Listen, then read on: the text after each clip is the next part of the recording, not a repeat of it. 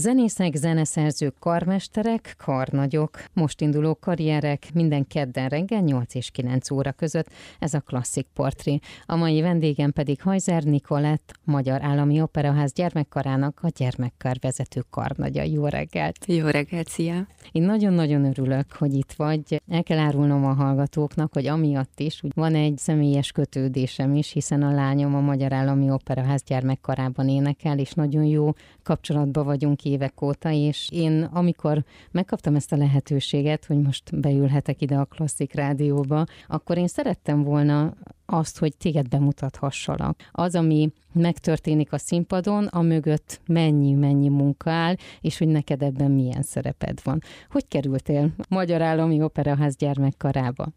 Én gyerekként is ugye ott énekeltem, ezt minden műsorban elmondom, mert ez egy nagyon-nagyon meghatározó része volt annak, hogy én erre a pályára mentem utána, vagy hogy igazából nem is hagytam el.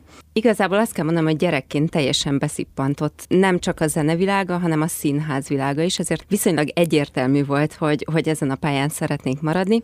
Azt persze nem tudtam, hogy, hogy énekes szeretnék lenni, vagy valami teljesen más, és igazából nem ez volt az első, hogy én karvezető legyek, ez csak egy ilyen átmeneti gondolat volt a gimnáziumi tanárom Gráf Zsuzsa által, és nagyon hálás vagyok neki egyébként, hogy ezt felvetette, mert elég hamar kiderült, hogy ez az én utam. És utána merre ment az utad? Mit csináltál? Én az eltén végeztem Igó Lenke irányítása alatt, és Lenci néni nekem egy nagyon meghatározó személyiség volt, tehát tényleg azt a négy évemet azt azt ő főtártanárként határozta meg, és volt olyan szerencsém, hogy nagyon jó iskolákban taníthattam, így teljesen egyértelmű volt, hogy, hogy a tanítás is egy, egy fontos része lesz a, a pályámnak. Először a Városmajori Gimnáziumban tanítottam, utána átmentem az Erkel Ferenc általános iskolába, ez ugye akkor még az Operaház bázisiskolája volt, és most már ha jól számolom, tizedik éve az Alternatív Közgazdasági Gimnáziumban tanítok, ami azért érdekes, mert ugye az már nem egy tagozatos iskola, mégis annak a különlegessége az, ami az egész iskolának a különlegessége, ami miatt én nagyon-nagyon szeretem azt, hogy nem tagozatos gyerekeket tanítok,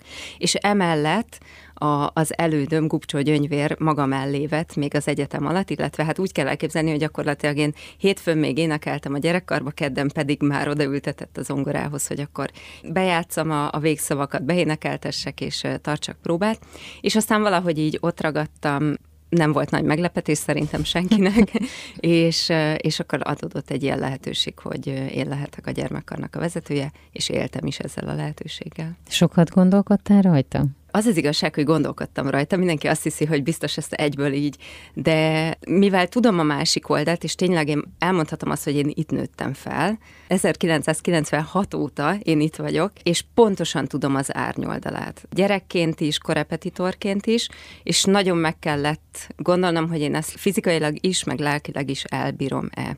Azt gondoltam, hogy szakmailag mivel elég sok mindent láttam, talán úgy nem lehet nagyon nagy gond, inkább ezt a két verziót kellett végig gondolnom, és, és aztán persze a szívem arra vitt, hogy, hogy ezt elfogadjam, és azt gondolom így utólag is, hogy ez egy nagyon jó döntés volt milyen újításaid voltak? Mert korodból adódóan, meg ugye a mi generációink szeret újítani, szeret újdonságokat bevinni, sokkal intenzívebben csinálni dolgokat. Pont a generációs problémák az, amik az elején kijöttek, és azt gondolom, hogy minden új vezető úgy is hoz valami újítást. Tehát ezt szerintem nem lehet elkerülni, mindegy, hogy ki hány éves és honnan jön. Én szeretek dolgokat kipróbálni, szeretek inspirálódni, nagyon sokszor egyébként én a sportból inspirálódom, kifejezetten a, az orosz ritmikus gimnasztika az, ami nekem, az a felépítés, ahogy ott dolgoznak, vagy akár a szertornát is mondhatom az oroszoknál, illetve az amerikaiaknál, nekem ez a rendszer nagyon-nagyon tetszik, és sok-sok elemét át tudom emelni abba a munkába, amit én végzek a gyerekekkel. Itt nem arra kell gondolni, hogy reggeltől estig hajtom őket, és a szegények nem kapnak enni-inni egész nap, mint ahogy erről ugye szólnak a különböző történetek, de nagyon sok olyan dolog van, amit tényleg akár mentálisan, akár fizikálisan is át tudok venni, illetve van nekem egy, egy nagyon szuper terapeutám, akitől nagyon sok mindent tanulok, különböző módszereket, amiket a gyerekeken is lehet alkalmazni, ilyen relaxációs technikák akár, vagy összpontosítása a koncertek, az előadások előtt. Tehát nyilván az én személyiségem az, hogy én nagyon pörgök, nem, nem is tudom, hogy hogy mondjam, és talán emiatt egy kicsit is közelebb vagyok a gyerekekhez, mert inkább azt a rezgést képviselem, mint ők, mivel ugyanaz a célunk, és szerintem ezért is működik nagyon-nagyon jól, még akkor is, hogyha nyilván mindenkinek van rossz napja, vagy kettő rossz napja, tehát ez is előfordul, de alapvetően a, az az egység, amit képviselünk, illetve az az egyfelé tartás, vagy az egy irányba menés, az szerintem nagyon-nagyon sokat ad ehhez az egészhez. Mi az, amit te kapsz ettől az egésztől? Hát aki gyerekekkel dolgozik, azt gondolom, hogy ő pontosan tudja, hogy, hogy a gyerek, gyerekek mennyi mindent adnak vissza. Nagyon egyszerű dolgokat mondok. A csillogó szempár, amikor eltalálják azt a belépést, hogy igen, végre megvan a hang 26-odjára, vagy amikor boldogan lejönnek egy koncert után. Azt pontosan tudom, mert gyerekként ugyanezt megéltem, és, és annyira jó látni őket, hogy, hogy tudják értékelni a saját munkájukat, az egymás iránti munkát is, meg ugye a tiszteletet is, tehát hogy ők, ők nagyon tisztában vannak azzal, hogy, hogy mi az, amit beletesznek, és abból mi lehet. És ezt nagyon tudják értékelni. És a másik, ami, ami szerintem nagyon fontos nálunk, hogy csak egészséges rivalizálás van. Tehát én azt gondolom, hogy ez kell, hiszen egy művész szakmáról beszélünk, és szerintem teljesen normális, illetve hogy gyerekek. Viszont elképesztő látni azt, hogy hogyan támogatják egymást, hogyha valaki kap egy szólót, vagy mondjuk hat gyerekkel, vagy nyolc gyerekkel kiállok valahova, akkor ők pontosan tudják, hogy az is egy szóló gyakorlatilag, hiszen mindenkinek a hangja hallatszik, és nagyon tudják a nagyobbak segíteni a kisebbeket, vagy az újabbakat. Tehát itt azt gondolom, hogy a gyerekek összetétele is nagyon-nagyon jó, és ezáltal, hogy visszatérek az eredeti kérdése, rengeteg szeretetet. Tehát, hogy ez annyira jó, amikor ők még, még olyan korban vannak, hogy ők kifejezik. Azért mi felnőttek már ezt egy kicsit elfelejtjük, és, és a gyerekeknél ez annyira természetes, hogy, hogy oda jön és megölel, és jaj, de szeretlek, és de csinos vagy, és, és jaj, de jó, hogy megint láthatlak. Szóval ezek, ezek olyan élmények, persze a zenei élményeken túl, amit azt gondolom, hogy, hogy csak gyerekektől lehet megkapni hosszú távon. Igen, ez az őszinte igen. és ilyen mindenféle manírtól mentes, mentes dolog. Ez a klasszik portré. A mai vendégem pedig Hajzer Nikolett, Zenészek, zeneszerzők, karmesterek, karnagyok, most induló karrierek minden kedden reggel 8 és 9 óra között. Ez a klasszik portré. A mai vendégem pedig Hajzer Nikolett, Magyar Állami Operaház gyermekkarának a gyermekkar vezető karnagya. Jó reggelt! Jó reggelt, szia! Karnagyként azért nagyon nagy felelősség van a te válladon. Nem csak annyi, hogy megtanítani a gyerekeknek egy-egy darabot, hanem pedagógusként is részt kell venned és működnöd kell. Meg barátnőként is is egy kicsit, és anyaként is. Igen, igen, elég sok szerepben vagyok jelen a gyerekek életében.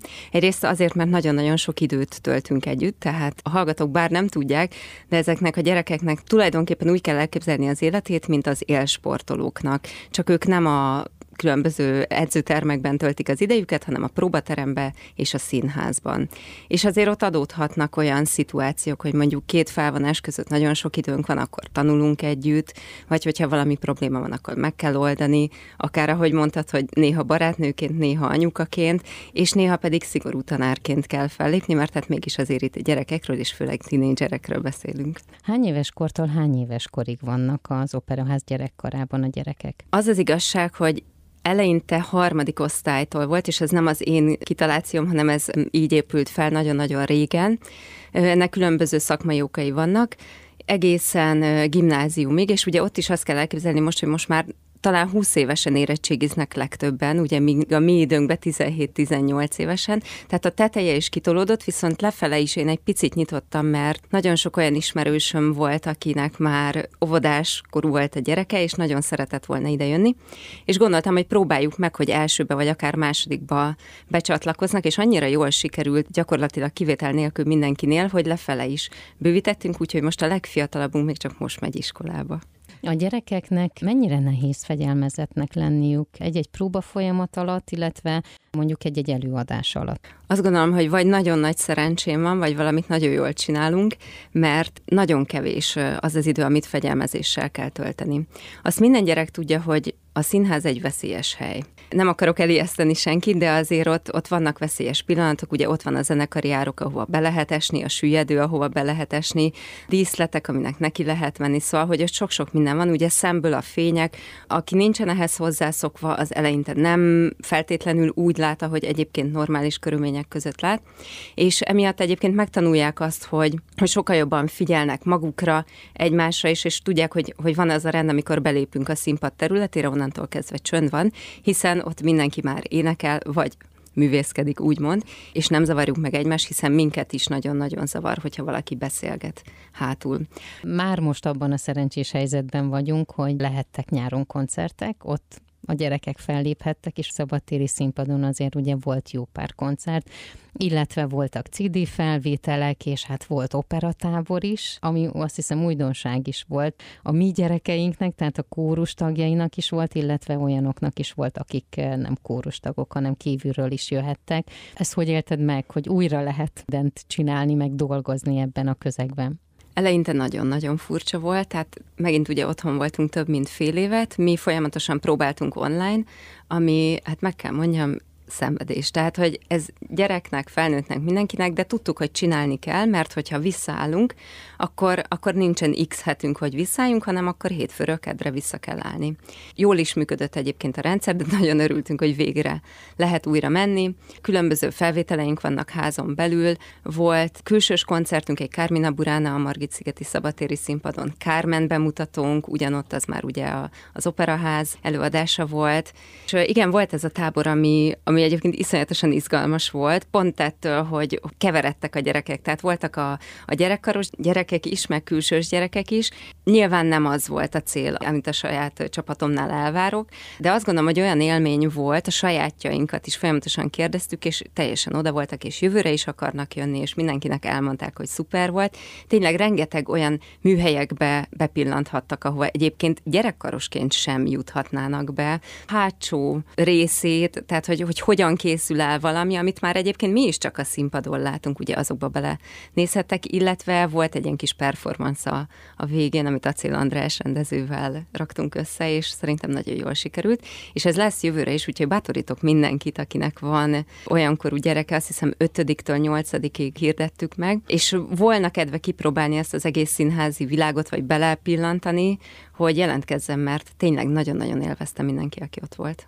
Mi az, ami most az Operaház gyerekkara előtt áll? az 50 éves jubileum, nagyon szeretnénk, azt hiszem. Nem, 50 plusz egy. Ugye tavaly lett volna a jubileum, a Covid miatt nem lehetett.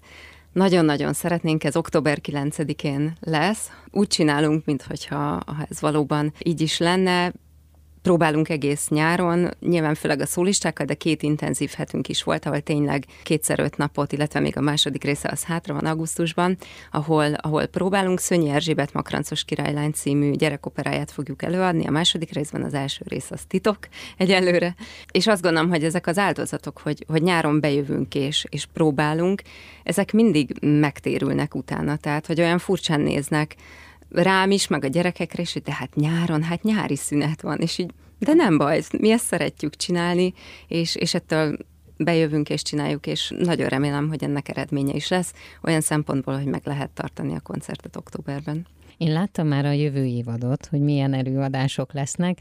Én ezek közül egyet kiemelnék. Nekem a tóték, az nagyon-nagyon tetszett. Abban a gyerekeknek úgy különleges szerep is van számva, különleges jelmezben vannak, és, és olyan dalokat is énekelnek, amit ilyen nagyon magukéknak tudnak érezni rögtön az elején.